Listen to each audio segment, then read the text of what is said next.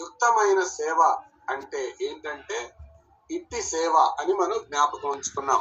నిన్నటి దినాన మనం జ్ఞాపకం చేసుకున్నాం.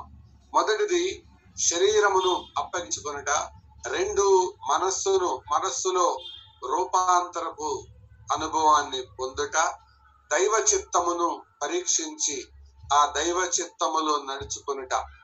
ప్రియులారా ఈ మూడు అనుభవాలు ఏ విశ్వాసి జీవితంలోనైతే కొనసాగుతాయో వారి సంఘ జీవితం తప్పకుండా ఆశీర్వాదకరంగా ఉంటుంది. అదే గట్టి సేవ అదే ఇట్టి సేవ అని మాట్లాడుతున్నాడు. దీని విషయమై ఎవరైతే అజాగ్రత్తగా ఉంటారో తరువాత చేసే సేవ అది గట్టి సేవగా ఉండదు అది ఒట్టి సేవగానే మిగిలిపోతుంది అని మనం విన్నా. కాబట్టి క్రైస్తవ జీవితంలో ప్రాముఖ్యమైనది పరిశుద్ధులుగా ఉండుట. మరి నిన్న ఈ తలంపు నేను చెప్పాను నాకు జ్ఞాపకం లేదు కానీ పరిశుద్ధ జీవితాన్ని గురించి బైబిల్లో అనేక పర్యాయాలు హెచ్చరింపబడుతున్నా మనం. విశ్వాసాన్ని గురించి పదకొండవ అధ్యాయం హెబ్రి పత్రికలో చాలా మంది భక్తుల వివరాలు మనకు తెలియచేయబడ్డాయి. అలాగే సహనాన్ని గురించి యోబు గ్రంథములోను మరలా యాకోబు పత్రికలో యోబు ఉదాహరణ మనకు తెలియచేయబడ్డాయి. ప్రార్థన జీవితాన్ని గురించి ఏలియా ప్రార్థన దానియేలు ప్రార్థన మనకు తెలియబడ్డాయి అయితే పరిశుద్ధత గురించి వచ్చేటప్పటికి ప్రభు ఆయన ప్రమాణంగా చెప్పాడు. కాబట్టి మొట్టమొదటిగా దేవునికి అనుకూలముగా ఉండే పరిశుద్ధ యాగంగా మన శరీరాలను అప్పగించుకొనుట అనేది అది క్రైస్తవ జీవితంలో ప్రధానమైనది. Living sacrifice. అందులో లైఫ్ ఉంది డెత్ ఉంది. నిజానికి సాక్రిఫైస్ బలి అర్పణ అనే దాంట్లో నిజానికి మరణం ఉండాలి. కానీ క్రొత్త నిబంధనలో జీవం కూడా పెట్టబడింది. అది ప్రత్యేకంగా చెప్పబడడం మనం గమనిస్తాం. కాబట్టి సోదరులారా పాపము విషయమై మృతి పొందిన మనం మన శరీరాలు ఇంకా విమోచించబడలేదు కాబట్టి ఈ శరీరాలను బలిపీఠాలపై ఉంచాలి. అది ఈ శరీరాలకు బలిపీఠపు క్రమశిక్షణను అలవాటు చేసి దేని కొరకు చావాలో ఆ శరీరాన్ని దాని కొరకు చంపి దేని కొరకు బ్రతకాలో దాని కొరకు బ్రతికేలాగా ప్రతి విశ్వాసి జాగ్రత్త తీసుకోవాలి అనే మాట మనం జ్ఞాపకం చేసుకున్నాం. ఆ ఇస్రాయిలీల చరిత్రను మనం గమనిస్తే ఇస్రాయిల చరిత్రలో జాగ్రత్తగా మనసు పెట్టి ఆలోచిస్తున్నారు కదూ. ఐగుప్తీయులు ఎర్ర సముద్రం దాటే వరకు ఉన్న శత్రువులు. బాప్తిస్మానికి ముందు వరకు ఉన్న శత్రువులు. అయితే బాప్తిస్మము తర్వాత ఎర్ర సముద్రము తర్వాత వారు ఆ దేశములో ప్రవేశించిన తర్వాత కనానీయులు శత్రువులుగా ఉన్నారు. జాగ్రత్తగా వినండి ఐగుప్తీయులను దేవుడు చంపాడు. ఇస్రాయేలీల ప్రమేయం ఏమి లేదు అందుట్లో. కానీ కనానీయులను వీరు చంపాలి. అర్థమైంది కదా? ఐగుప్తీయులను దేవుడు చంపాడు. దాంట్లో వీరి ప్రమేయం ఏం లేదు. దేవుడే వారు చనిపోయేలాగా చేశాడు. ఎర్ర సముద్రంలో పడి వాళ్ళు కొట్టుకుపోయారు మునిగిపోయారు. అది దేవుడు చేసిన కార్యం. యేసు ప్రభువు నందు విశ్వాసం ఉంచినప్పుడు మన ప్రాచీన పురుషులను లేకపోతే మన చచ్చిపోయిన స్థితిని ప్రభువే ఆయన సిలువలో ఆ స్వభావాన్ని మేకలతో కొట్టేశాడు. అయితే ఇప్పుడు మన శరీరానికి ఉన్నాయి. ఈ భారతదేశంలో దేశంలో మనం మంచి సహవాసములో ఉండాలంటే ఈ కణాను యాత్రలో ఈ కణానీయులు లాంటి ఈ శరీరాన్ని ప్రతిరోజు మనం బలిపీఠంపై పెడుతూ ఉండాలి. అదే కదా పౌలు కొరింతేలకు రాస్తూ పలికిన మాట ఆ నేను నా శరీరమును నలగొట్టుకొని దాన్ని లోబరుచుకొనుచున్నాను. మొదటి కొరింది పత్రిక నాలుగవ అధ్యాయంలో ఆ మాట మనం చదువుతాం. ఆ మొదటి కొరింది పత్రిక ఆ లో. అంటే శరీరాన్ని నలగొట్టుకొని లోబరుచుకుంటున్నాడు. ఇతరులకు బోధించాక భ్రష్టుడిని అయిపోతానేమని తొమ్మిదో అధ్యాయంలో ఆ మాట కనబడుతుంది. ఫస్ట్ కొరింతియన్స్ కాబట్టి ప్రియులారా మనం ఈ సంగతిని బాగా ఎరుగుదాం. మన ప్రధానమైన శత్రువు మన శరీరం.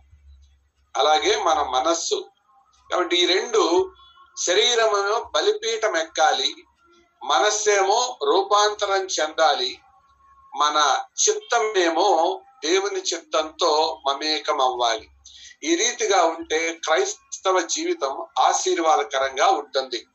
బైబిల్లో ఏ భక్తులనైనా మీరు చూడండి వారి చిత్తము వారి మనస్సు మారిన తర్వాత నిన్న ఈ గెరాసేనీల దేశంలో ఉన్న ఆ వ్యక్తిని మనం చూశాంగా సేన అన్న వ్యక్తి అతడు ఆ యేసు ప్రభువునందు ఆ యేసు ప్రభు ఆయన జీవితంలో జోక్యము చేసుకోక మునుపు అతని జీవితంలో యేసు ప్రభు అంటే అయిష్టంగా నాతో నీకేమి పని అన్నట్లుగా ఉండే వ్యక్తి ప్రభుతోనే ఉండాలని మనసు తప్పిస్తుంది. శరీరములో ఆ స్వస్థ చి ఆ స్వస్థత బుద్ధి మర్యాద మప్పితం కనపడుతుంది అయితే అక్కడ తనకు ఒక చిత్తం ఉంది. గమనించండి ఆ పదం. దాని కొరకే మరలా ఈ ఉదాహరణ తీసుకొచ్చా తన చిత్తం ఏంటి అక్కడ ప్రభుతోనే ఉండాలని. కానీ దేవుని చిత్తం ఏంటి అతడు మరలా తిరిగి తెకపొలికి వెళ్ళాలని. అక్కడ సువార్త చెప్పాలని. కాబట్టి సోదరులారా ప్రభువును నమ్మిన తరువాత మన చిత్తాల్లో పూర్తిగా మార్పు రావు. దేవునితో సహవాసం చేసే కొద్దీ ఆయన ఆత్మ మనలో పనిచేసే కొద్దీ ఆయన వాక్యం మనలో రూపాంతరం పరిచే కొద్దీ మన చిత్త వృత్తిలో కూడా మార్పు చెందుతూ ఉంటాం. అందుకే మ్యాథమెటికల్ లాంగ్వేజ్లో ఎక్స్ టెన్స్ టు ఇన్ఫినిటివ్ అంటారు. ఎక్స్ అనంతం వైపు ప్రయాణం చేస్తుంది అని అర్థం. అంటే ఎక్స్ అనంతం వైపు ప్రయాణం చేస్తుంది కానీ ఎప్పటికీ అనంతం కాదు. చేస్తూనే ఉంటది.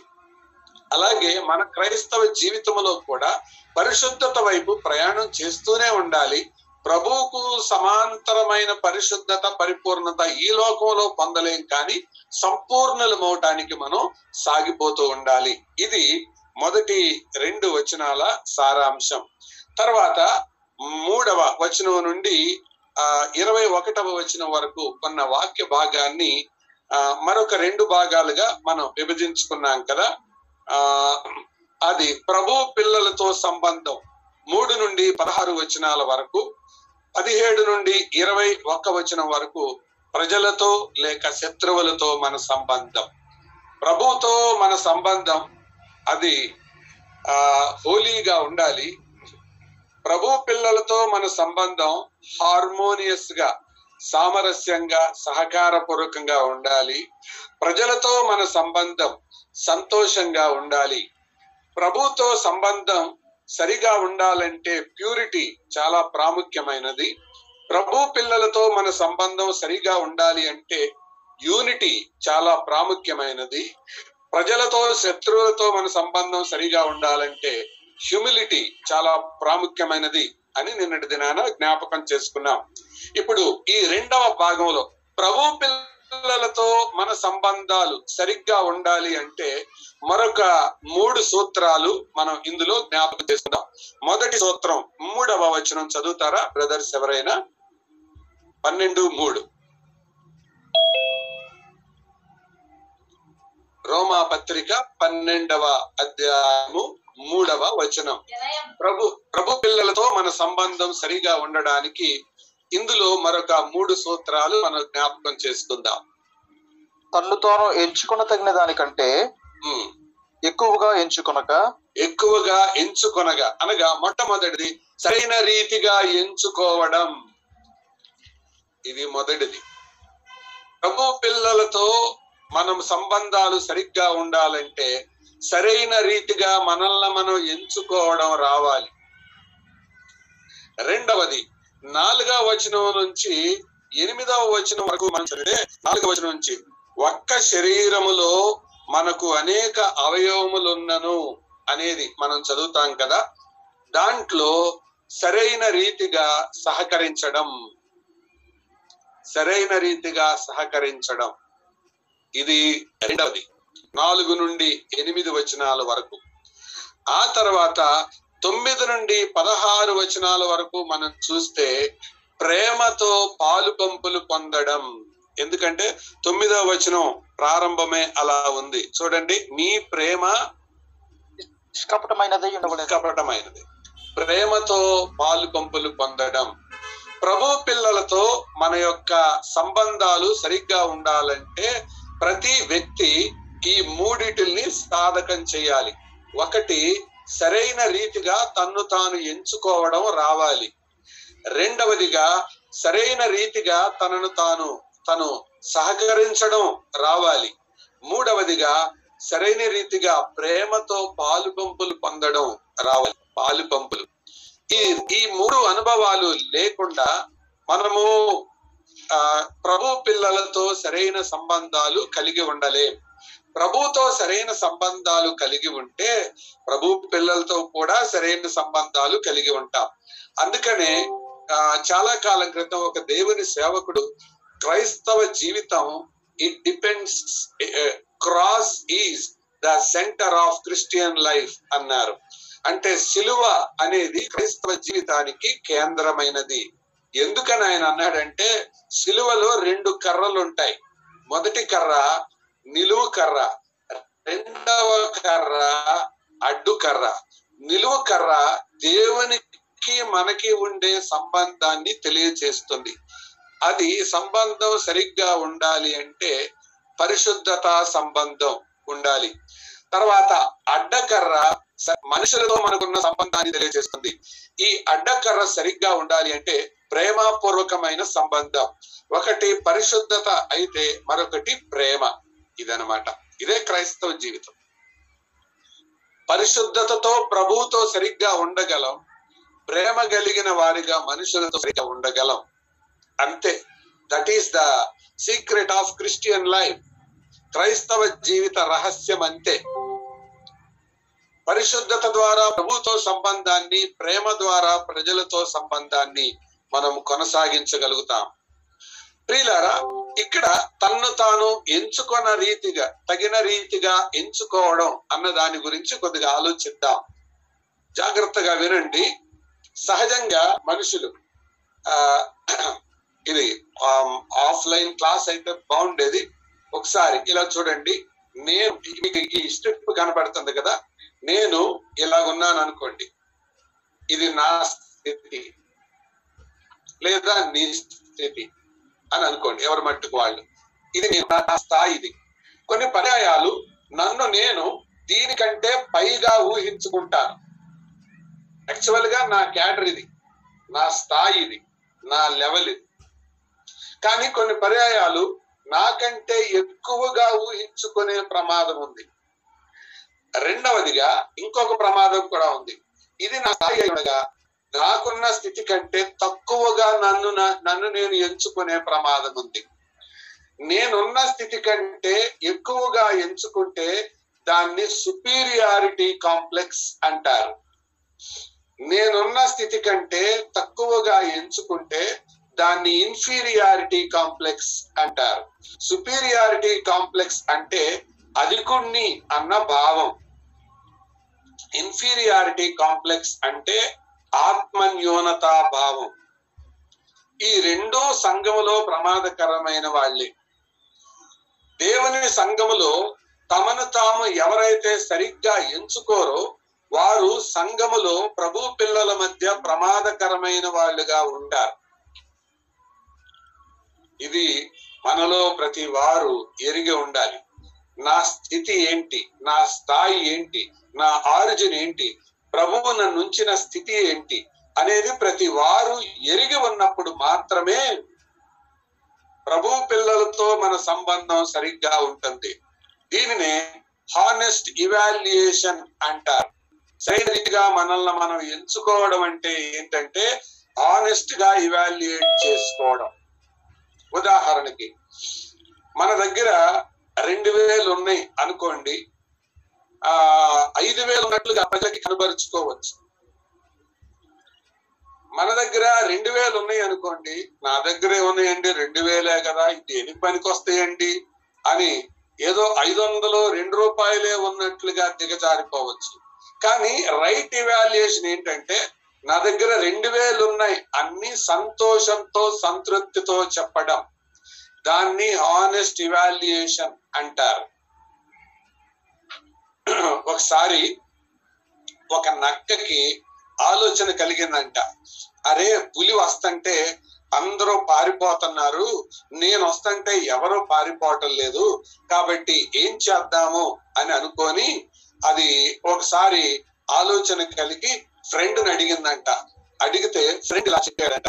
ఆ ఫ్రెండ్ అరే నక్క పులి కంటే పైన వాతలుంటాయి ఆ గీతలుంటాయి అందుకని ఆ పులిని చూసి అందరూ పారిపోతారు. అంటే ఆ నక్క పెయింటర్ దగ్గరికి వెళ్ళిందంట. పెయింటర్ దగ్గరికి వెళ్తే ఇదిగో నేను పులిలాగా కనపడాలి నాకు కొద్దిగా పెయింట్ వేస్తావా? అందంట. అప్పుడు ఆయన చూసి నువ్వు నక్కో కదా మరి పెయింట్ వేస్తే ఎక్కువ కాలం గ్యారంటీ ఇవ్వలేను నేను. అది ఒరిజినల్ కాదు కదా అంటే పర్వాలేదు వెయ్యి అందంట. పాపం వేయించుకొని ఇంటికి వచ్చే టైంకి వర్షం వచ్చి ఆ వర్షంలో పెయింట్ అంతా నానిపోయిందంట. మొత్తం రాలిపోయింది. అప్పుడు మళ్ళా అది మామూలుగా వస్తుంటే ఎవరు భయపట్ల అందుకని ఈసారి ఏం చేసింది? మళ్ళా వెళ్ళి నువ్వు పెయింట్ వేసావు. నువ్వు పెయింట్ దగ్గరికి వెళ్ళమంటే పెయింటర్ దగ్గరికి వెళ్ళాను. కానీ ఆ పెయింటర్ పెయింట్ వేసాడు అది రాలిపోయిందంటే మరలా సలహా ఇచ్చిందంట. అయితే ఆ పెయింట్ పోకుండా ఉండాలి అంటే నువ్వు మన ఊర్లో వాడు ఉంటాడు అతని దగ్గరికి వెళ్తే నీకు వాతలేస్తాడు. అప్పుడు ఆ వాతలు గనక పడితే నల్లటి వాత నువ్వు కరెక్ట్గా పులిలాగా ఉంటావు అని అక్కడికి వెళ్ళింది మరి ఎర్రటి కడ్డీ చూస్తుంటే భయం వేసింది దానికి. భయం వేసిన తర్వాత మొత్తం వాతలు వేసుకుంది ఇంటికి నడవలేక నడవలేక వస్తా ఉంటే ఆ నల్లగా ఉండే వాతలు ఆ నలుపంతా రాలిపోయి ఎర్రగా లోపల మాంసం కండ బయటపడుతుంటే వేరే జంతువులు వచ్చి ఇది పీక్కుపోయేదాకా ఉంది. ఏంటి ఇలాగా జరిగింది అంటే నేను పులిలాగా అవుదామని ఇలాగ వేసుకున్నాను అని అందంట. అప్పుడు దానికి తిండి ఎక్కక నీళ్ళెక్కక ఆ బాధను తట్టుకోలేక చచ్చిపోయింది. అక్కడ నుండే పుట్టింది ఆ సామెత. పులిని చూసి నక్క ఏం పెట్టుకుంది? వాతలు పెట్టుకుంది. అనేక సార్లు మనము ఆ ఎవరినో స్పీకర్ను చూసి వారిని చూసి పబ్లిక్లో వారికి ఉండే ఇమేజ్ చూసి మనం వాళ్ళలాగా ఉండాలని అనుకుంటాం. వీళ్ళారా? ఒకసారి బిల్లీ గ్రహం గారు ఆయన రక్షించబడిన తొలి దినాలలో ఆయన ఇలా ప్రార్థన చేశాడట. ఏమని? ప్రభువా నేను జాన్ వెస్లీ లాంటి భక్తుడిని అవ్వాలి అని ప్రార్థన చేశాడట అప్పుడు దేవుడు అన్నాడట ఆయనతో I have already one John Wesley I want you to be Billy Graham అంతే నాకు ఆల్రెడీ జాన్ వెస్లీ ఉన్నాడు. నువ్వు ఒక బిల్లీ గ్రహం లాగే ఉండు అన్నాడంట. కాబట్టి మనం వాళ్ళని చూసి వీళ్ళని చూసి అలాగా వాతలు పెట్టుకునే ఆ- అలవాటు కలిగిన వాళ్ళు ఉన్నారు. మన సంఘంలోనే మన సంఘాల్లోనే నేను చాలా మందిని చూశాను. కొంతమంది ఆ పేర్లు నేను చెప్పను మీరు గుర్తిస్తే గుర్తించండి. ఒక దేవుని సేవకుడు వాక్యం చెప్పినట్టుగానే అదే రీతిగా చెయ్యి తిప్పి అదే రీతిగా చిటికేసి అదే రీతిగా ఆయన మధ్యలో ప్రసంగం మధ్య అటు అలవాడు అది కూడా దించే ఒక సేవకుడిని విన్నాను. నేను నా కళ్ళారా చూశాను. అసలు కాదు. దాన్ని అంటారు. మీరు చూసి నక్క వాతలు పెట్టుకుందని. ఈ నేచర్ ఎవరిలోనైతే ఉంటుందో వారు దేవుని సంఘానికి హానికరులుగా ఉంటారు. దేవుడు నీవు నీలాగే ఉండాలని కోరుకుంటున్నాడు. మళ్ళా చదువుదాం రండి మూడవ వచనం. తన్ను తాను ఎంచుకున్న దాని తగిన కంటే తను తాను ఎంచుకొనదగిన దానికంటే ఎవరో చెలోకిగా దాన్ని ఇలా చదివారు? ఈ మాట ఎలా ఉందంటే సరిగ్గా నీకు ఎంచుకోవటం చేత కాకపోతే తన్ను తాను అన్నట్టుంది అది. సరిగ్గా ఎంచుకోవటం రావాలి. మనల్ని మనం సరిగ్గా ఎంచుకోవాలి. బ్రదర్ నా నా క్యాలిబర్ ఇంతే నా స్థితి ఇంతే నా నా పద్ధతి ఇంతే. ఇంతవరకు ఇంతకు మించి నా నుంచి ఎక్స్పెక్ట్ చేయొద్దు అనేది చెప్పాలి. కొన్నిసార్లు ప్రజలు మనలను ప్రజలే మనల్ని చెడగొడుతుంటారు. మనకంటే ఎక్కువ గౌరవం ఇచ్చేస్తుంటారు. అక్కడే జాగ్రత్తగా ఉండాలి మనం. రెండవది మనలో మనం ఆత్మన్యూనత భావంలోకి వెళ్ళిపోతాం. జాగ్రత్తగా వినండి. మనకంటే మనం అధికులమని భావిస్తే మనలో డామినెంట్ నేచర్ ఉంటది. ఇతరుల పైన జులుం చలాయించే స్వభావం. మనకంటే మనల్ని మనం తక్కువగా అంచనా వేసుకుంటే మనం దిగజారుడు మాటలు మాట్లాడుతూ ఇతరులను విమర్శించే స్వభావం ఉంటుంది. మమ్మల్ని ఏం పట్టించుకుంటారులేండి? మాకే ఉందిలేండి. మమ్మల్ని ఎవరు పిలుస్తారు లేండి మేమేమి లెక్కలోకి వస్తాం లేండి ఇలాంటి మాటలు సెల్ఫ్ పిటీలోకి వెళ్ళిపోతారు. పైన వాళ్ళేమో సెల్ఫ్ బోస్టింగ్లోకి వెళ్ళిపోతే కింద వాళ్ళేమో సెల్ఫ్ పిటీలోకి వెళ్ళిపోతారు. అందుకే మనల్ని మనం సరిగా ఎంచుకోవడం రావాలి. ఆనెస్ట్ ఇవాల్యుయేషన్ అంటారు. దేవునికి ఒక సుధాకర్ బాబు కావాలి. దేవునికి ఒక శామ్యుల్ జాన్ కావాలి. దేవునికి ఒక మత్తయ్య గారు కావాలి. దేవునికి ఒక ప్రసాద్ కుమార్ కావాలి. దేవునికి ఒక సుందర్ కావాలి. వీరు వారు వారుగా ఉన్నప్పుడు సమస్య ఉండదు. కానీ వారు వేరే వారిలాగా ఉండాలని కోరుకున్నప్పుడే సమస్య. ఆయన్ని పిలుస్తున్నారు నన్ను ఎందుకు పిలవరు? ఆయన ఆయన చేస్తున్నారు నన్ను ఎందుకు చేయరు? దేవుడు అది ఆయనకిచ్చిన వరం అది దేవుని చిత్తం. కాబట్టి నిన్ను నీవు ఎంతవరకు ఎంచుకోవాలో అంతవరకే ఎంచుకో. ప్రియులారా ఈ విషయంలో దావీదు దేవుని హృదయానుసారుడు అవ్వడానికి కారణం ఏంటో తెలుసా? ప్రజలేమో అతన్ని ఆకాశానికి ఎత్తేశారు. దావీదు పదివేల కొలది సౌలు వేల కొలది అంటూ ఉండగా దావీదు మాత్రం తనను తాను ఏం ఎంచుకున్నాడు రాజా నేను మిన్నల్లిని కదా నేను కౌజు పెట్టాను కదా. మనుషుల ముందు అలాగే ఎంచుకున్నాడు దేవుడి ముందు కూడా. నేను నా కుటుంబం ఏ పాటిది? తనను తాను ఎంచుకొనట సరిగ్గా రావడాన్ని బట్టే దేవుడు అబ్రహాము కుమారుడైన దావీదు కుమారుడైన ఏ యేసు క్రీస్తు వంశావళి అని బైబిల్లో రాయించాడు. ప్రియులారా దావీదు మనల్ని మనం సరిగ్గా ఎంచుకోవడం మనకు వస్తుంది అంటారా?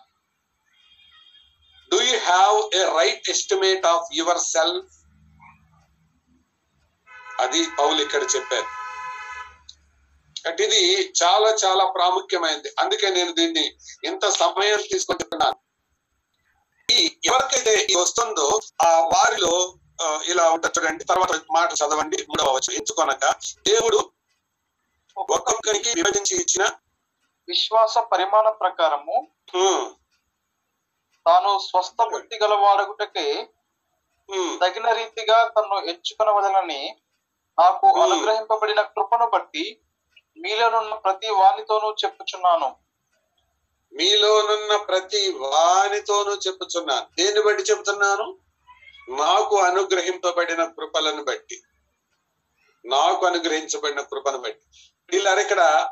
పౌలు దేవుని వాత్సల్యతను దేవుని కృపను ఏ రీతిగా జ్ఞాపకం చేస్తున్నాడో ఒకసారి చూద్దామా? పన్నెండవ అధ్యాయం మొదటి వచనం మూడో లైన్ ప్రారంభం నుండి చదవండి. ఆయనకు సమర్పించుకొనుడని దేవుని వాత్సల్యమును బట్టి. దేవుని వాత్సల్యమును బట్టి అన్నాడు. కదా? తర్వాత థ్యాంక్ యూ మూడవ వచనంలో నాకు అనుగ్రహింపబడిన కృపను బట్టి అన్నాడు. కదా?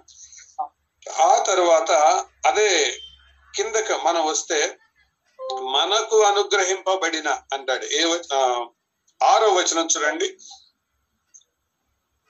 మనకు అనుగ్రహింపబడిన కృప చొప్పున. మనకు అనుగ్రహింపబడిన గమనించారా? వాత్సల్యతను అర్థం చేసుకున్నప్పుడు వారికి పిలుపిచ్చాడు తనకు అనుగ్రహింపబడిన కృపను బట్టి వారితో మాట్లాడుతున్నాడు. మనకు అనుగ్రహింపబడిన కృపలు అనే మాట ఎత్తుతూ వారికి జ్ఞాపకం చేస్తున్నాడు. కృపావరాలు వారి వారి సామర్థ్యాన్ని బట్టి ఇవ్వబడతాయి అని. దీన్ని బట్టి మనకు అర్థమయ్యేది ఏంటి? వరం. ఇక్కడ ఈ వరాలు. జాగ్రత్తగా ఈ పాసేజ్ని మీరు గమనిస్తే కృపావరాలను గురించిన ఆ పాసేజ్ అన్నమాట ఇది. కృపావరాలు గురించి మనకు బాగా అర్థం అవ్వాలంటే క్రొత్త నిబంధనలో నాలుగు పాసేజ్లు మన మనసులో ఉండాలి. సులభంగా గుర్తుంటానికి చెప్తాను. పన్నెండు పన్నెండు నాలుగు నాలుగు. రెండు పన్నెండ్లు రెండు నాలుగులు. అంటే రోమా పన్నెండు మొదటి కొరింతి పన్నెండు ఎఫ్ఎస్సి నాలుగు మొదటి పేతురు నాలుగు. రోమా పన్నెండు మొదటి కొరింది పన్నెండు. ఎఫ్ఎస్సి నాలుగు మొదటి పేతురు నాలుగు. ఈ నాలుగిటిల్లో కృపావరాలను గురించిన వివరణ మనకు కనబడుతుంది. కృపావరములు అనేది మనకు కాబట్టి కృపావరములు అనే దాన్ని అర్థం చేసుకోవాలంటే తప్పకుండా ఈ పాసేజ్లు చదవాలి. నేను ఓరల్గా జ్ఞాపకం చేస్తున్నాను. ఆ ఈ పాసేజ్లో ఏడు వరాలు మనకి కనబడతాయి. సెవెన్ కొరింతి మొదటి పత్రికలో తొమ్మిది కనబడతాయి. నైన్ ఎఫ్ఎస్సి నాలుగులో ఐదు కనబడతాయి. పేతురు మొదటి పత్రికలో మూడు కనబడతాయి. ఏడు తొమ్మిది ఐదు మూడు. అక్కడ ఇవ్వబడిన జాబితాల్లో మనకు కనబడేది ఈ పాసేజ్లో ఏడు వరాలు కనబడతాయి ఇక్కడ ఒక చిన్న క్లారిఫికేషన్ కూడా మీకు తెలియచేయాలని కోరుతున్నాను. కృపా వరం వరము వేరు తలాంతు వేరు. తలాంతు అంటే మొదటి జన్మ నుండి అనగా భౌతిక జన్మ నుండి సహజ సిద్ధంగా మనకు లభించే సామర్థ్యాన్ని తలాంతు అంటారు. వరము అంటే పరలోక సంబంధమైన జన్మ నుండి అనగా ఆత్మ జననము నుండి ఆత్మ జననము ద్వారా ఆత్మీయంగా జన్మించడం ద్వారా మనకు లభించే సహజమైన సామర్థ్యాన్ని వరము అంటారు. మరలా చెప్తున్నాను భౌతిక జన్మ ద్వారా మనకు లభించే సహజ సిద్ధమైన సామర్థ్యాన్ని తలాంతు అంటారు. ఆత్మీయ ఆత్మజనం ద్వారా ఆత్మీయంగా జన్మించడం ద్వారా మనకు లభించే సహజ సిద్ధమైన సామర్థ్యాన్ని వరము అంటారు. తలాంతు వేరు వరము వేరు. ఉదాహరణకు ఎస్పి బాలసుబ్రహ్మణ్యం ఆయన ఉన్నారు ఆయనకున్నది తలాంత వరమ. అది తలాంతు. ఎంఎం శ్రీలేఖ. ఎంఎం శ్రీలేఖ ఉంది. ఆమె ఏడు సంవత్సరాలకే ఒక సినిమా మ్యూజిక్ సినిమాకి మ్యూజిక్ డైరెక్షన్ చేసింది. At the age of seven she could directed music to a film అది వరము. అది తలాంతు. అయితే అది వరము కాదు. వరం అంటే రక్షణ ద్వారా మారు మనసు ద్వారా ఆత్మ యొక్క ముద్ర ఆత్మ యొక్క ప్రవేశము నింపుదల ద్వారా ఒక వ్యక్తికి లభించే సహజ సిద్ధమైన సామర్థ్యం అది. క్రొత్త నిబంధన తెలియచేసేది ఏంటంటే ప్రతి వ్యక్తికి వరాలుంటాయి. కనీసం ఒక వరం ఉంటుంది. At least one gift every one has కొంతమందికి ఒకటి కంటే ఎక్కువ ఉండొచ్చు. కొంతమందికి అది ఆయన ఇష్టం వరం. కొంతమంది బాగా పాడగలరు. అది తలాంతు తల్లి గర్భం ద్వారా రావడాన్ని బట్టి వచ్చింది. మరికొంతమంది ఆ యేసు ప్రభువుని నమ్ముకున్నాక వారు పాడుతుండగా ప్రజల ఆత్మలలో కార్యం జరుగుతుంది. అంటే తలాంతు వరంగా మారే అవకాశం ఉంది. ప్రజల మనసుల్లో కార్యం జరుగుతుంది. ఆ పాట పాడినప్పుడు మనుషులు ఆదరణ పొందుతారు హెచ్చరిక పొందుతారు దీవెన పొందుతారు. తలాంతు వరంగా మారొచ్చు. ప్రియులారా ఇది మనం ఎరిగి ఉందాం. అయితే సహజంగా ఇక్కడ ఏడు వరాలు ఉన్నాయి. నేను మీకు జ్ఞాపకం చేస్తాను చూడండి. ప్రవచన వరము చెప్తున్నాను. వ్రాసుకోవచ్చు రాసుకోవచ్చు మీరు. ప్రవచన వరము పరిచర్య వరము ఊహించు వరము హెచ్చరించు వరము పంచిపెట్టు వరము పై విచారణ చేయు వరము కరుణించు వరము. మరలా చెప్తున్నాను ప్రవచన వరము పరిచర్య వరము బోధించు వరము హెచ్చరించు వరము పంచిపెట్టు వరము పై విచారణ చేయు వరము కరుణించు వరము. ఏడున్నాయి. ఈ ఏడిటిల్లో చాలా జాగ్రత్తగా వినండి. మూడు స్పీకింగ్ గిఫ్ట్స్ అంటారు. అనగా వాక్తో కూడిన వరాలవి మాటతో కూడిన వరాలు. ఏంటవి? ప్రవచించుట బోధించుట హెచ్చరించుట. ప్రవచించుట బోధించుట హెచ్చరించుట. ఈ మూడు వాక్తో కూడిన వరాలు. మిగతా నాలుగున్నయే పరిచర్య పంచిపెట్టుట పై విచారణ చేయుట కరుణించుట. ఈ వరాలున్నాయే ఇవి మనుషులకి కనబడవు. ఈ మూడు మాత్రం మనుషులకి కనబడతాయి. ఇప్పుడు మిమ్మల్ని ఒక ప్రశ్న అడుగుతాను. ఈ ఏడు వరాల్లో సంఘాల్లో పోటీ దేన్ని బట్టి ఉంటది చెప్పండి?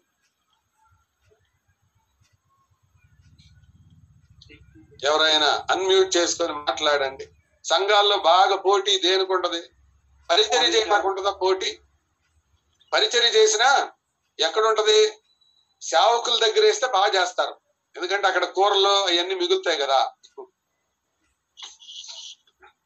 అక్కడ అక్కడ ఎక్సలెంట్గా చేస్తారు. జనాల మధ్యలో చేయమంటే చేయరు. నాకు తెలిసిన ఒక ఆయన అన్న ఎప్పుడు నన్ను జనాల్లోనే వేస్తారు? సేవకుల దగ్గర ఏంటి అన్న అంటాడు. ఒకరోజు సేవకుల దగ్గర వేస్తే మొత్తం వాళ్ళకి వేయటం మానేసి ఏం తింటం మొదలు పెట్టాడు ఇలాంటి వాళ్ళు ఉంటారు. అనగా పరిచర్య చేయడం చాలా మందికి ఇష్టం ఉండదు. ప్రజల ముందు కనబడడానికి వేదిక ఎక్కి మాట్లాడడానికి చాలా మంది కోరుకుంటారు. అది ప్రమాదకరమైనది. అందుకనే ఈ వరాల విషయమై మనం జాగ్రత్తగా ఉండాలి. అందుకని సహోదరులు దైవజనులు ఆయన పేరు వారెన్ విఎస్వి అన్నారు. ఈ వరములు అనేవి they are not toys to play with they are it is they are not investment to do business and it is not a dead thing to bury and they are not weapons to war with అన్నాడు. మళ్ళా చెప్తాను. ఆడుకోవడానికి ఆట బొమ్మలు కాదు వరాలంటే వ్యాపారం చేయడానికి పెట్టుబడి కాదది. ఈ రోజుల్లో పెట్టుబడిగా పెడతాం మనం చూస్తున్నాం. పాతి పెట్టడానికి సమాధి చేయడానికి అది చచ్చిన వస్తువు కాదు. అలాగే యుద్ధం చేయడానికి అది యుద్ధాయుధం కాదు. ఆ వరాన్ని జాగ్రత్తగా వాడదాం. వాడడం నేర్చుకుందాం ప్రియులారా. అందుకే భిక్షాలు గారు నాన్నగారు రాసిన పాట నీ వరము నిరుపయోగము చేయకు నీ ఘనత కోరి పాడు చేయకు. పని చేయ మాని పాతి పెట్టకు. చేయలేను నేనని చేటు తెచ్చుకోకు. అనే పాట అనే చరణాన్ని పరిచర్య పలు విధములు అన్న పాటలో రాయడం మన పుస్తకాల్లో కూడా ఉంది. తర్వాత గమనించండి. దేవుడు వరాన్ని ఇచ్చాడు. నీ దగ్గర ఏం వరం ఉంది? మీరేమనుకోకపోతే మిమ్మల్ని ఒక వరం ఒక ప్రశ్న కదా మనం వేరే పత్రికలకి వెళ్ళొద్దు. ఈ ఏడు వరాల్లో నీ దగ్గర ఉన్న వరం ఏంటో నీకు అర్థం కాకపోతే you are not an honest evaluator నీ గురించిన సరైన అవగాహన నీకు లేదని అర్థం. చెప్పండి నీకు వరం ఉందో చెప్పు ఇప్పుడు. ఏడిట్లో నీకేముంది? తర్వాత చర్చ్ గ్రూప్లో పెట్టండి మెసేజ్ పెట్టండి నీ దగ్గర ఉన్న వరం ఏంటి? ఒక ఆయన నాకు ప్రసంగం ఏమండి ప్రసంగం ప్రసంగం ఏమండి ఇస్తే ఆయన బై వాక్యానికి ప్రసంగం మొత్తానికి ఈ పోరు తట్టుకోలేక ఆయన ప్రసంగం ఇస్తే తెలిసి నిలబడి అబ్రహాము భార్య అయిన సారాయి అబ్రహాం భార్య సారాయి సారాయి కాదురా బాబు శారాయి శారాయి అరే బైబిల్ చదవటమే రానోడికి ప్రొనౌన్స్ చేయటమే రానోడికి నాకు వరం ఉందని ఎలాగనుకుంటారు ఇలాంటి వాళ్ళతోనే ఉంది. ఒక ఆయన నత్త ఆయన ఉన్నాడు. నత్త ఆయన. ఆయనకు వాక్యం చెప్పడం కుదరదు. ఆ జోసఫ్ కూడా తెలుసు. మేము మేము మాట్లాడుకున్నాం ఆయన గురించి. ఆయనకు వాక్యం చెప్పడమే రాదు. నేను నేను ఎంత బాగా చెప్తానో కావాలంటే రికార్డ్ చేయండి అంటాడు. ఆయన వలన సంఘం రెండుగా విడిపోయింది. ఊరు పేరు అడక్కండి. క్లాసులో ఉన్నాం కదా లాస్ అవుతుంది. అందుకే చెప్పను నేను. లేని వరాన్ని గురించి ఎందుకు అసలు మాట్లాడడమే చేతగాని వాడికి స్పీకింగ్ ఎలా ఉంది? నత్తి నత్తిగా మాట్లాడతాం ఏ ఏం మాట్లాడాలో తెలియదు. ఎప్పుడు మాట్లాడాలో తెలియదు. కొంతమందికి ఎలా మాట్లాడాలో తెలియదు.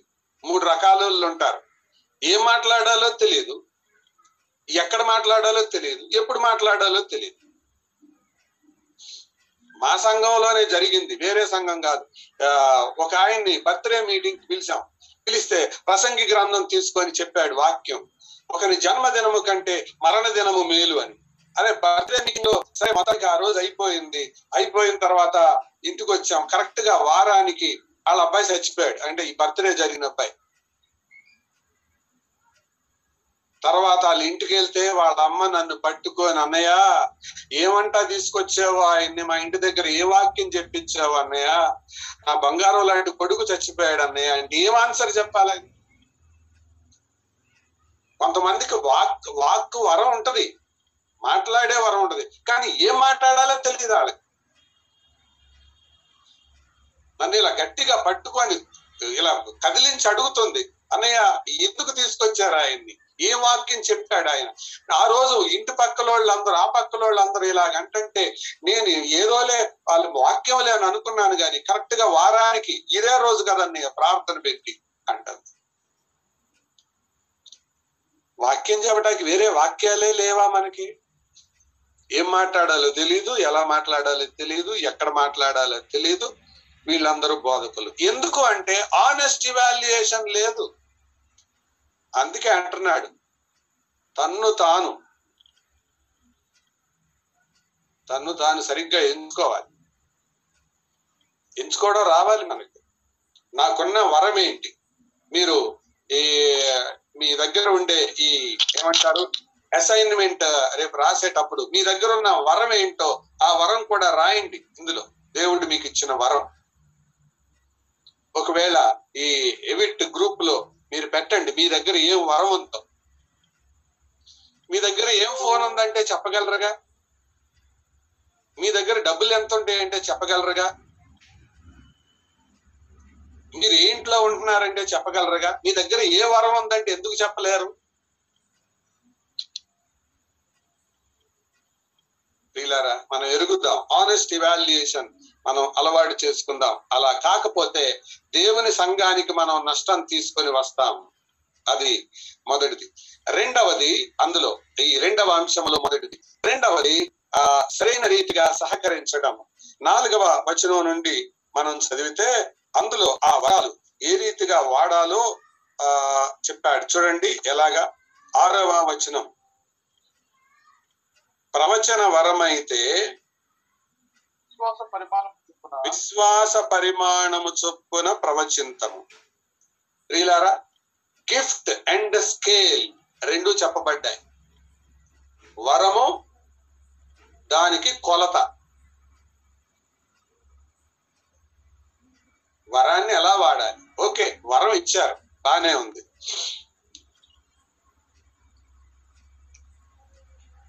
మీరు అర్థం అట చెప్పనా? విశ్వాస పరిమాణం చొప్పున ప్రవచింతమని. ఒక పదిహేడు సంవత్సరాలోడు మారు మనసు పొందిన తర్వాత అన్న నేను ఒక ఫ్యామిలీ రిట్రీట్ చేద్దాం అనుకుంటున్నాను. ఫ్యామిలీ మెసేజ్ ఇస్తానంటే ఉంటుంది సంఘానికి అది? వాడి ఏజ్ ఎంత? పదిహేడు సంవత్సరాలు. వాడి విశ్వాసం ఎంత? ఒకవేళ చిన్నప్పుడు రక్షించబడినా అంటే వాడి విశ్వాస జీవితానికి అది సరైంది కాదు తగింది కాదు. కాబట్టి మనం ప్రవచిస్తున్నాము అని అంటే ఇక్కడ ప్రవచనము అంటే పాత నిబంధన నుండి కొత్త నిబంధన వరకు ప్రవచనము అనేది మారుతూ వచ్చింది. పాత నిబంధన కాలములో ప్రవచనము అనేది భవిష్యత్తు గురించి చెప్పడం ప్రస్తుత పరిస్థితి గురించి వర్ణించడం.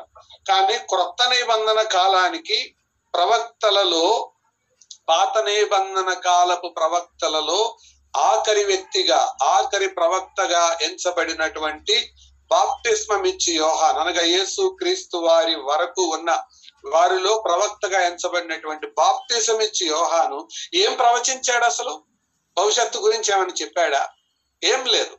He exposed sin he exposed repentance కాబట్టి ఇక్కడ ప్రవచన వరము అని అంటే ప్రజలను ప్రభువు వైపుకు త్రిప్పడం అంతే. అది.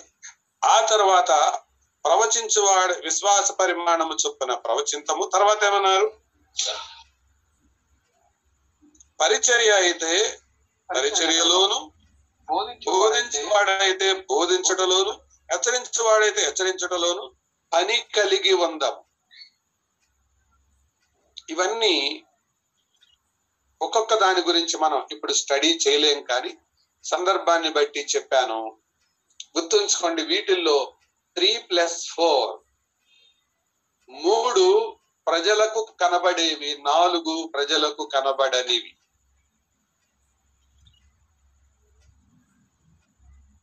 దేవుడు వరం చొప్పున ఎవరికన్నా ఇస్తాడు? అది చెప్పలేం. కాబట్టి మన వరాన్ని మనం ఎరుగుదాం. అప్పుడే సంఘంలో సరైన రీతిగా మనం సహకరించగలుగుతాం. మొన్న మా దగ్గరికి కేరళ నుంచి ఒక బ్రదర్ వచ్చారు. జోసఫ్ కూడా పరిచయం చేయడం వాళ్ళ ఇంటికి తీసుకెళ్ళడం జరిగింది. ఆ బ్రదర్ ఒక ఇన్సిడెంట్ చెప్పారు. ఒక ఆయన గురించి ఆయన చెప్పారు. ఆయన పేరు బ్రదర్ బెంజమిన్ తమిళనాడులో ఉంటాడు. ఆయన కష్టపడకుండా ఆయన నెల యొక్క సంపాదన అనగా ఆయన వ్యాపార ద్వారా నెలకు వచ్చే సంపాదన ఏంటంటే లక్ష ముప్పై వేలు చిల్లర. ఆయనకు వస్తుంది ఆయన క్రింద వాళ్ళు పనిచేస్తే. ఆయనకున్న ఇల్లు దాదాపు పద్దెనిమిది ఇరవై గదుల ఇల్లు. ఒక ఆ- ఇల్లు ఉన్న ఆ క్యాంపస్లో ఒక చోట నుంచి ఒక చోటకి వెళ్ళాలంటే సైకిల్ మీద బండి మీద వెళ్ళాలి. అంత విశాలమైన స్థలం. ఆ స్థలంలోనే దేవుని మందిరానికి ఒక ఆ స్థలం ఇచ్చాడు కట్టడం కట్టారు. అయితే ఇప్పటికీ కూడా ప్రతి ఆదివారం ఆయన చేసే పని ఏంటంటే విశ్వాసులు చేరి వచ్చే ఆయన ఫినైల్ బాటిల్ తర్వాత చీపిరి పట్టుకొని బాత్రూముల దగ్గర ఉంటాడు. బ్రదర్ ప్రతి వారం చేస్తున్నారు కదా. ఈ రోజు మేము చేస్తాము. మీరు వాక్యం చెప్పండి అంటే బ్రదర్ ఆ గిఫ్ట్ దేవుడు నాకు ఇవ్వలేదు అంటాడు. ఆలోచన చేయండి. మన ఇంటి దగ్గరే సంఘం ఉంటే మన క్యాంపస్లోనే చర్చ్ ఉంటే మనం ఎంత డామినెంట్గా ఉంటాం? ఒకవేళ ఉన్న ఆ పనుల దగ్గర ఎవరో ఒకరు కేటాయిస్తాం. కానీ ఈయన ఆయనే బాత్రూములు కడుగుతూ దేవుడు నాకు ఇచ్చింది ఇదే బ్రదర్ తెర వెనుక పరిచర్య. పరిచర్య అయితే సర్వింగ్ గిఫ్ట్. అది చాలా ఆయనకి. డబ్బులు గోల్డ్ ఉన్నాయి ప్రజలే ఆయన ఇంటికి వస్తూ ఉన్నారు. సంఘానికి ఆ ఆశ్రయం ఇచ్చాడు మందిరం వేయడం ద్వారా అలాంటి వ్యక్తి. నా ప్రశ్న ఏంటంటే మనం సంఘములో సరైన సహకారాన్ని అందిస్తున్నామా? మొదటిదిగా సరైన రీతిగా మనల్ని మనం ఎంచుకోవాలి. రెండవదిగా సరైన రీతిగా సంఘములో మన వరాన్ని వాడుతూ సహకరించాలి. మూడవదిగా చూడండి తొమ్మిదవ వచనం నుండి పదహారో వచనం వరకు చూస్తే సరైన ప్రేమతో కూడిన పాలి పంపులు ఉండాలి లవింగ్ పార్టిసిపేషన్ అంటారు. చూస్తారా? తొమ్మిదవ వచనం ఒకసారి. తొమ్మిది. ప్రేమ. నిష్కపటమైనదై ఉండవలను. చాలు. వీళ్ళారా గమనించారా? ఆ వరాల గురించి ఎక్కడ చెప్పాడు? నాలుగవ వచనం నుండి ఆరవ వచనం వరకు వరాల గురించి చెప్పాడు. నాలుగు నుండి ఎనిమిది వచనాల వరకు. ఫోర్ టు ఎయిట్ జాగ్రత్తగా వినండి. ఇక్కడ ఒక మంచి లింక్ నేను మీకు జ్ఞాపకం చేస్తాను. నాలుగు నుండి ఎనిమిది వరకు వరాల గురించి చెప్పాడు. మూడవ వచనంలో ఏం చెప్పాడు? కమాన్ చెప్పండి.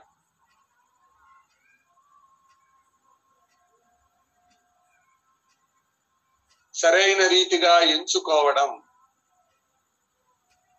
తొమ్మిదవ వచనంలో ఏం చెప్పాడు? ప్రేమ. రైట్ అనగా మన వరాల వాడకం ఈ రెండిటి మధ్య ఉండాలి. మూడవ వచనం ఇట్ షోస్ హ్యూమిలిటీ తొమ్మిదవ వచనం ఇట్ షోస్ చారిటీ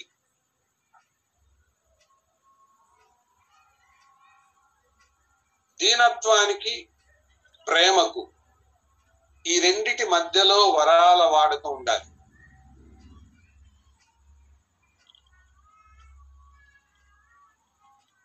సరైన రీతిగా ఎంచుకోవడం ప్రేమతో సహకరించడం. ఇదండి వరాలు వాడుకోవడానికి రెండు జాగ్రత్తలు. ముందేమో దీనత్వం ఆ తర్వాత ఏమో ప్రేమతత్వం.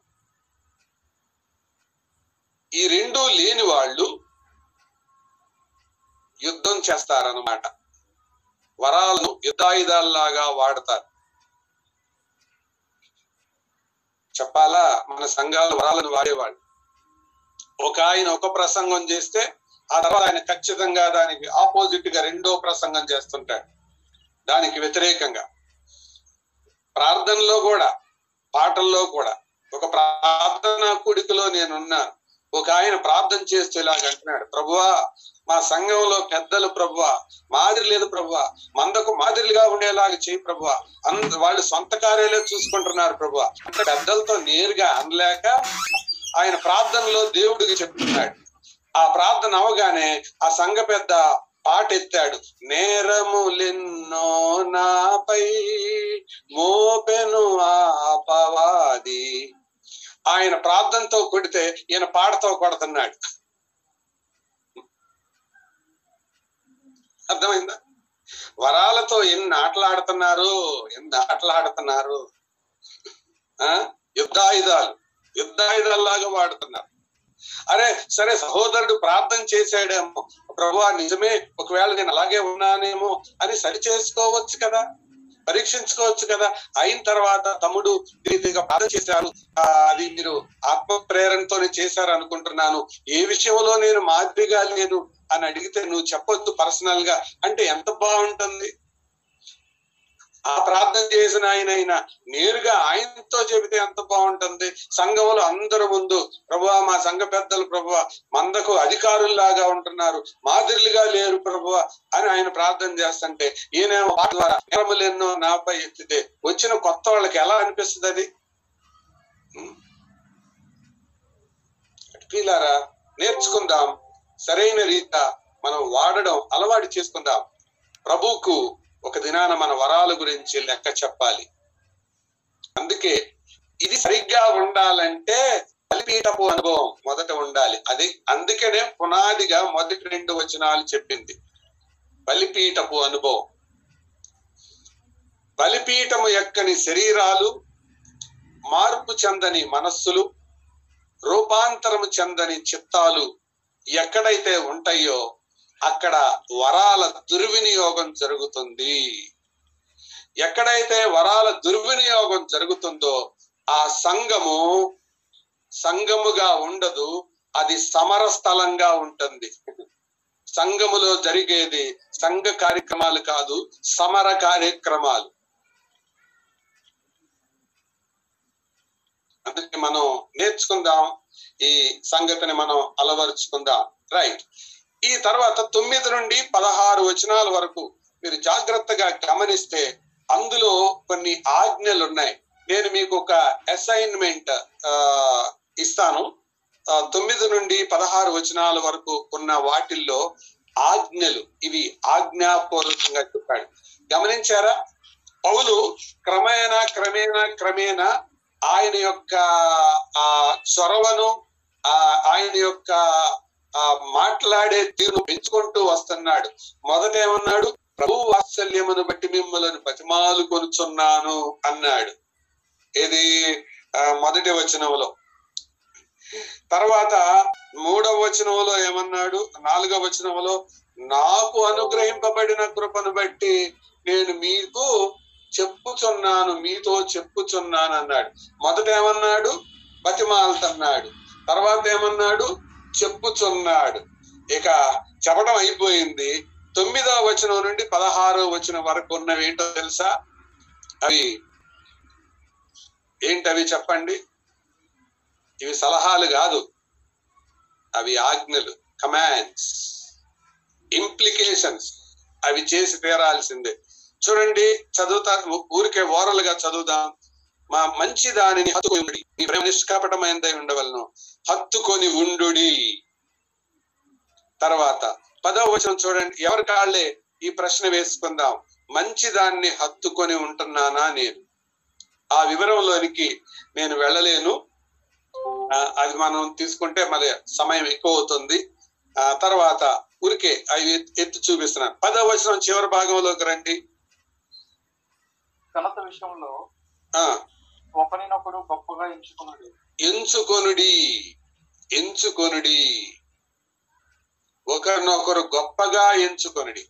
నాకంటే గొప్పవాడు అని అనుకోవాలి అవతల వాడిని ఎంచుకోవాలి. పైకంటం కాదు. పైకనడం కాదు. కాబట్టి ప్రభునందు ప్రియులారా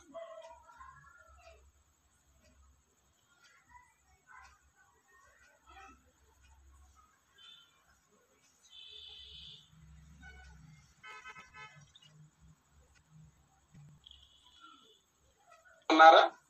ఆ, దాదాపు సగం మంది కెమెరాస్ ఆఫ్ చేసుకున్నట్టు కనపడుతుంది. ప్లీజ్ ఆన్ యువర్ కెమెరాస్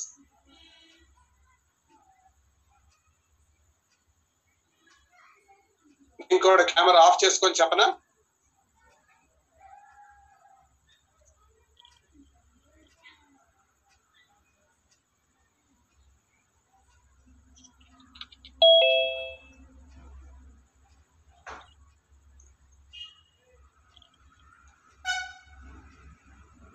అంటే ఇప్పుడు కెమెరాస్ ఆఫ్ చేసుకున్న వాళ్ళందరూ ప్రయర్ పర్మిషన్ తీసుకున్న వాళ్ళేనా?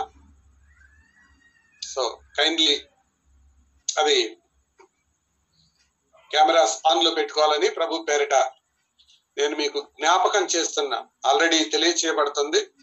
ఆ కాబట్టి ప్రియులారా మన జీవితంలో ఇవి ఈ ఆజ్ఞలు హత్తుకొని ఉండుట తర్వాత సేవి ప్రేమించుట. పదకొండవ వచనం చూడండి. ఆత్మయందు తీవ్రత గలవారే ప్రభువును సేవించుడి. తీవ్రత కలిగిన వారే. ఇదొక ఆజ్ఞ. హత్తుకొని ఉండుడి ఎంచుకొనుడి సేవించుడి. పన్నెండవ వచనంలో ప్రార్థన యందు పట్టుదల కలిగి ఉండుడి.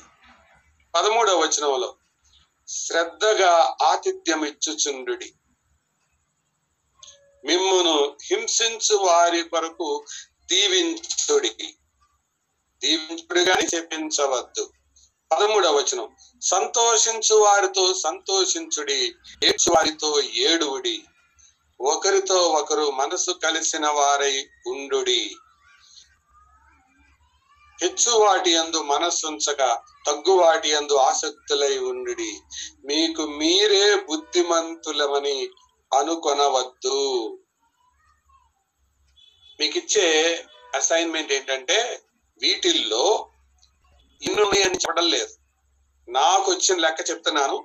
ఒకటి రెండు మూడు నాలుగు ఐదు ఆరు ఏడు ఎనిమిది తొమ్మిది పది పదకొండు. ఈ పదకొండు లేక పది వీటిల్లో మీకు ఎన్ని మార్కులు వచ్చినాయో మీరే వేసుకోండి. అంటే ఉదాహరణకి చెడ్డ దానిని అసహించుకొని మంచి దానిని నేను హత్తుకొని ఉంటున్నానా? అది మీకు అవును అనిపిస్తే ఒక మార్క్ వేసుకోండి. తర్వాత నేను నాకంటే నా సహోదరుణ్ణి నా సంఘములో ఉన్నవాడిని వారు చదువుకున్నా చదువుకోపోయినా వారు నాకంటే తక్కువ వారైనా ఎక్కువ వారైనా నాకంటే ఘనంగా ఎంచుతున్నానా? అది అవును అని అనిపిస్తే రెండు మార్క్ వేసుకోండి. అలాగూ మూడవది నా ఆసక్తి పెరిగిందా తగ్గిందా? గొప్పది మాట్లాడగనా మన ఆసక్తి పెరుగుతుందా తగ్గుతుందా? ఆసక్తిలో తీవ్రత ఉందంటారా? బాయిలింగ్ ఉందా? ఇక్కడ చెప్పే మాట బాయిలింగ్ అని. తీవ్రత అంటే వేరు వేరు నీళ్ళు సలసల్లాడుతుండగా పొగలు వస్తుంటే అలాగా ఆసక్తి బాయిల్ అవుతూ ఉండాలి. అలాగుందంటారా? ఒక క్రొత్తగా పెళ్ళైన భార్యాభర్తల దగ్గరికి ఒక స్నేహితుడు వచ్చాడట. వచ్చి అమ్మ ఏడి మా నా స్నేహితుడు లేడా? అదే మీ ఆయన అంటే లేరండి బయటికి వెళ్ళారండి సాయంత్రం తొమ్మిదింటికి వస్తారండి అని చెప్పిందంట. వెళ్ళిపోయాడు. ఒక ఐదు సంవత్సరాల తర్వాత మళ్ళా వచ్చాడు. మళ్ళా అమ్మ లేడా? నా స్నేహితుడు మీ ఆయన అదే మీ ఆయన గారు లేరా? అని అంటే లేడు అన్న. ఎక్కడికి వెళ్ళాడు అంటే తెలియదు. ఎప్పుడు వస్తారు అంటే తెలియదు అందంట ఆయన అదే ఐదేళ్ళ క్రితం ఏమో ఎప్పుడు వస్తాడో చెప్పింది ఎలా వస్తాడో చెప్పింది సాయంత్రం వినయంగా మాట్లాడి ఏంటంటే పొడి పొడిగా మాట్లాడుతుంది అని అనుకొని సరే ఏదో తేడా వచ్చిందని వెళ్ళిపోయాడు. మళ్ళా ఒక రెండేళ్ళు మూడేళ్ళ తర్వాత మళ్ళీ వచ్చాడంట. అమ్మ లేడా మీ ఆయన గారు అంటే ఏమో నాకు తెలియదు ఎక్కడ తెచ్చాడో అందంట. అంటే వారిలో ఒకరి మధ్య ప్రేమ ఆసక్తి చల్లారిపోయింది. ప్రభు పట్ల మన ఆసక్తి ఆ రీతిగానే ఉందా? పెరిగిందా? తగ్గిందా?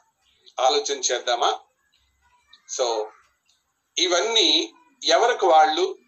మీరు చెక్ చేసుకోండి సెల్ఫ్ చెక్ చేసుకోండి.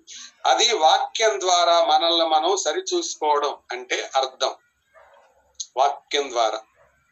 అలా కాకపోతే ఈ బైబిల్ స్టడీ వల్ల మెదడుకు మేతే గాని ఆత్మకేమీ ఒరగదు.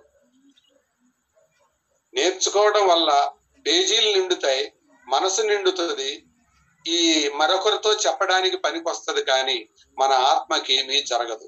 ఈ ఉన్న ఈ పది లేక పదకొండు వీటిల్లో నాకు ఎన్ని మార్కులు వచ్చాయి అని ఆలోచించేద్దాం. ఇది అంతవరకు ఉన్న సారాంశం. చివరిది అదే మూడవ అంశంగా పన్నెండవ అధ్యాయం పదిహేడు నుండి ఇరవై ఒక్క వచనాల వరకు ప్రజలతో శత్రువుల పట్ల ఉన్న వైఖరి. అది చెప్తున్నాడు చూడండి. ఆ వైఖరి చెప్తూ ఆ, పంతొమ్మిదవ వచనంలో ఇలాగన్నాడు. ఆ ప్రతి వచనాన్ని మనం చదవలేము ఇప్పుడు. పంతొమ్మిదవ వచనం చదువుతారా?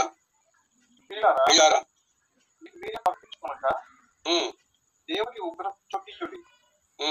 పగ తీర్చుట నా పని. పగ తీర్చుట నా పని.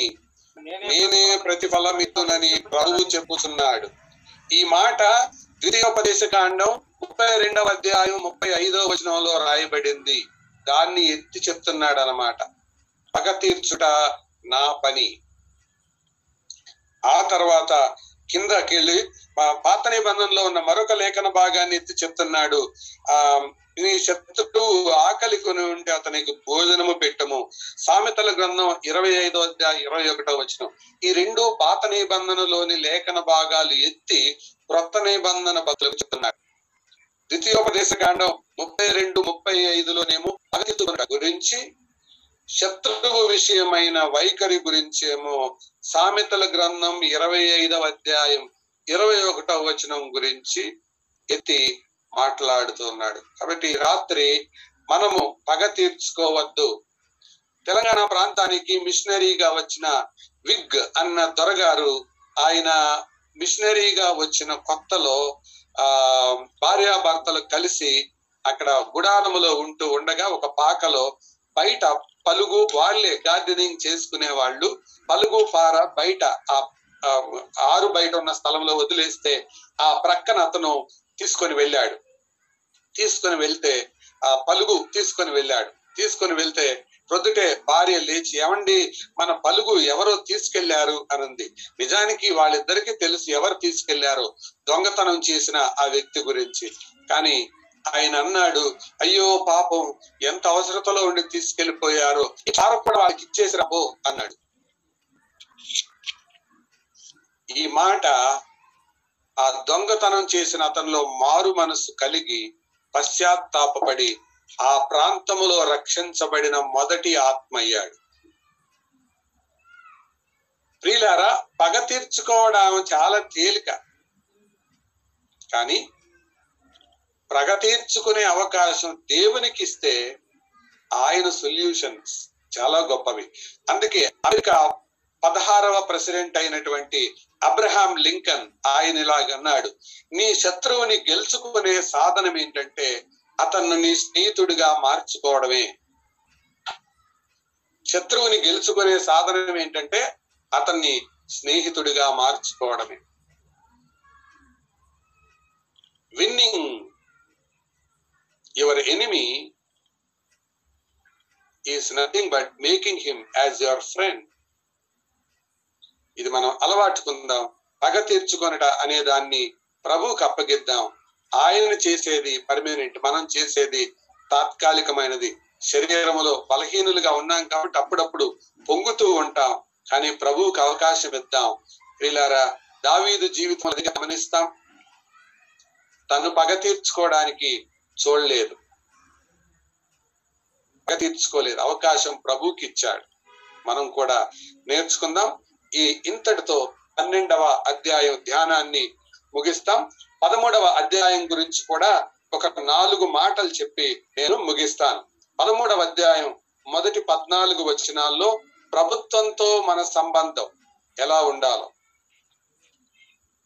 పన్నెండవ అధ్యాయం ఎవరికైతే ప్రభుతో సరిగ్గైన సంబంధం ఉంటుందో వారికి ప్రభు పిల్లలతో సరైన సంబంధం ఉంటుంది. ఎవరికైతే ప్రభు పిల్లలతో సరైన సంబంధం ఉంటుందో వారు ప్రజలతో కూడా శత్రువులతో కూడా సరైన సంబంధాన్ని గడుపుతారు ఎవరైతే ప్రజలతో శత్రువులతో సరైన సంబంధంలో కొనసాగుతారో ప్రభుత్వంతో కూడా సరైన సంబంధంలో ఉంటారు. ఆ ప్రభుత్వంతో సరైన సంబంధంలో ఉండడానికి కారణం ఇక్కడ పౌలు జ్ఞాపకం చేస్తున్నాడు. ఆ దేవుడు ఏర్పాటు చేసిన వ్యవస్థలు మూడు ఉన్నాయి ఆది కాండం రెండవ అధ్యాయములో కుటుంబ వ్యవస్థ. ఆది కాండము తొమ్మిదవ అధ్యాయములో మానవ ప్రభుత్వ వ్యవస్థ. అపస్తల కార్యాలు రెండవ అధ్యాయములో సంఘ వ్యవస్థ.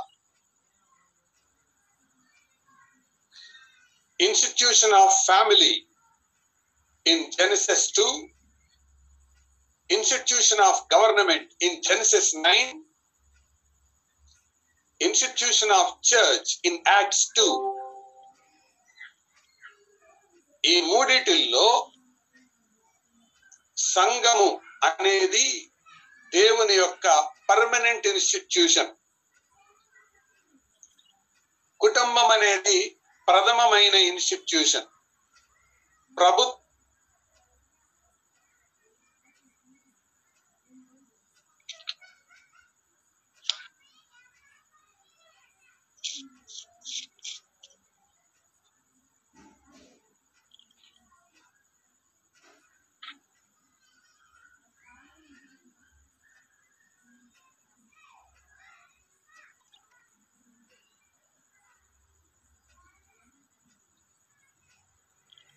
రెండవ రెండవ చదువుదాం. కాబట్టి అధికారము ఎదిరించువాడు దేవుని నియమమును ఎదిరించున్నాడు. ఎదిరించువారు తమ మీదికి తామే శిక్ష తెచ్చుకొందురు. శిక్ష తెచ్చుకొందురు. ప్రియులారా అనగా ప్రభుత్వానికి లోబడి ఉండడానికి నాలుగు కారణాలు చెప్తున్నాడు. నంబర్ వన్ శిక్ష ఉంటది. నువ్వు శిక్షించబడతావు. అది మొదటి కారణం. మొదటి నాలుగు వచనాలు తెలియజేస్తున్న మాట. తర్వాత ఐదు నుండి ఏడు వచనాల వరకు నీ మనస్సాక్షిని బట్టి లోబడు అంటున్నాడు. ఐదు నుండి ఏడు వచనాల వరకు. చూడండి ఐదో వచనంలో. కాబట్టి ఆగ్రహ భయమును బట్టి మాత్రము కాక నీ మనస్సాక్షిని బట్టి లోబడి ఉండుట ఆవశ్యకం. అనగా నీకు మనస్సాక్షి ఉంది కదా. ఆ మనస్సాక్షిని బట్టి లోబడు అంటున్నాడు. మొదటిదిగా శిక్షా భయాన్ని బట్టి లోబడు. రెండవదిగా దేవుడు నీకు మనస్సాక్షి పెట్టాడు కదా. మనస్సాక్షి చెప్పటం లేదా ప్రభుత్వానికి లోబడమని.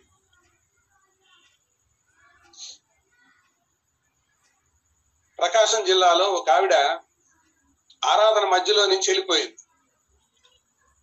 ఊరి పేరు అడగండి మధ్యలో నుంచి వెళ్ళిపోయి దేవుని దాసులు వాక్యం చెప్పి ఇంటికి వెళ్తా ఉంటే అప్పుడు ఎదురైంది.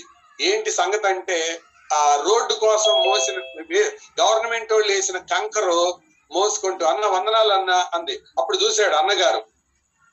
ఏంటమ్మా ఇది మోస్తున్నావు అంటే ఇంట్లో కొంచెం పని ఉంది అన్నయ్య అందుకు కంకర బయట నుండి డబ్బులు పెట్టి తెప్పించడం ఎందుకులే అని ఇది మోస్తున్నాను అరే మనస్సాక్షి పనిచేయదా ఇది ప్రభుత్వందే అని మళ్ళీ దానికి తోడు వందనాలన్నా చాలా మంది ఇలాంటి మనస్సాక్షి పని చేయని విశ్వాసులు ఉంటారు. నీ మనస్సాక్షిని బట్టి ప్రభుత్వానికి లోబడు. తర్వాత మూడవ కారణం ఎనిమిదవ వచనం నుండి చూడండి. ఎనిమిదవ వచనం నుండి. ఒకరినొకడు ప్రేమించుట విషయంలో తప్ప. అనగా ప్రేమను బట్టి ప్రభుత్వానికి లోబడు. యు లవ్ ద గవర్నమెంట్ ప్రేమించినప్పుడే వారి కొరకు మనం ప్రార్థిస్తాం. అదేగా పౌలు చెప్పింది మనుషులంత సంపూర్ణ భక్తి మాన్యత కలిగి నెమ్మదిగా సుఖముగా బ్రతుకు నిమిత్తము. రాజుల కొరకు అధికారుల కొరకు మనుషులందరి కొరకు ప్రార్థన చేయాలి. ప్రేమించలేకపోతే మనం ప్రార్థించలే. ప్రేమించాలి. చివరి మాట పదకొండవ వచనం నుండి పద్నాలుగో వచనం వరకు ప్రభు రాకడ సిద్ధంగా ఉంది కాబట్టి భయపడు. ప్రభు రాకడ సిద్ధంగా ఉంది. ప్రభు రాకడను బట్టి భయపడు. నాలుగు మాటలు. ప్రభుత్వంతో ఎందుకు మన సంబంధాలు సరిగ్గా ఉండాలి అంటే నంబర్ వన్ ఆగ్రహ భయమును బట్టి వాళ్ళు శిక్షిస్తారు. నంబర్ టూ నీ మనస్సాక్షిని బట్టి. పరిశుద్ధాత్ముడు నీ మనస్సాక్షితో మాట్లాడుతూనే ఉంటాడు. నంబర్ త్రీ ప్రేమను బట్టి. నంబర్ ఫోర్ ప్రభు రాకడ సమీపంగా ఉంది. లీలారా గతంలో నేను ఇంట్రడక్షన్లో చెప్పినట్లు ఈ పదకొండవ వచనం నుండి పద్నాలుగో వచనం వరకు ఉన్న ఈ వాక్య భాగం ద్వారానే ఆ దైవజనుడైన ఆగస్టీన్ పట్టబడింది.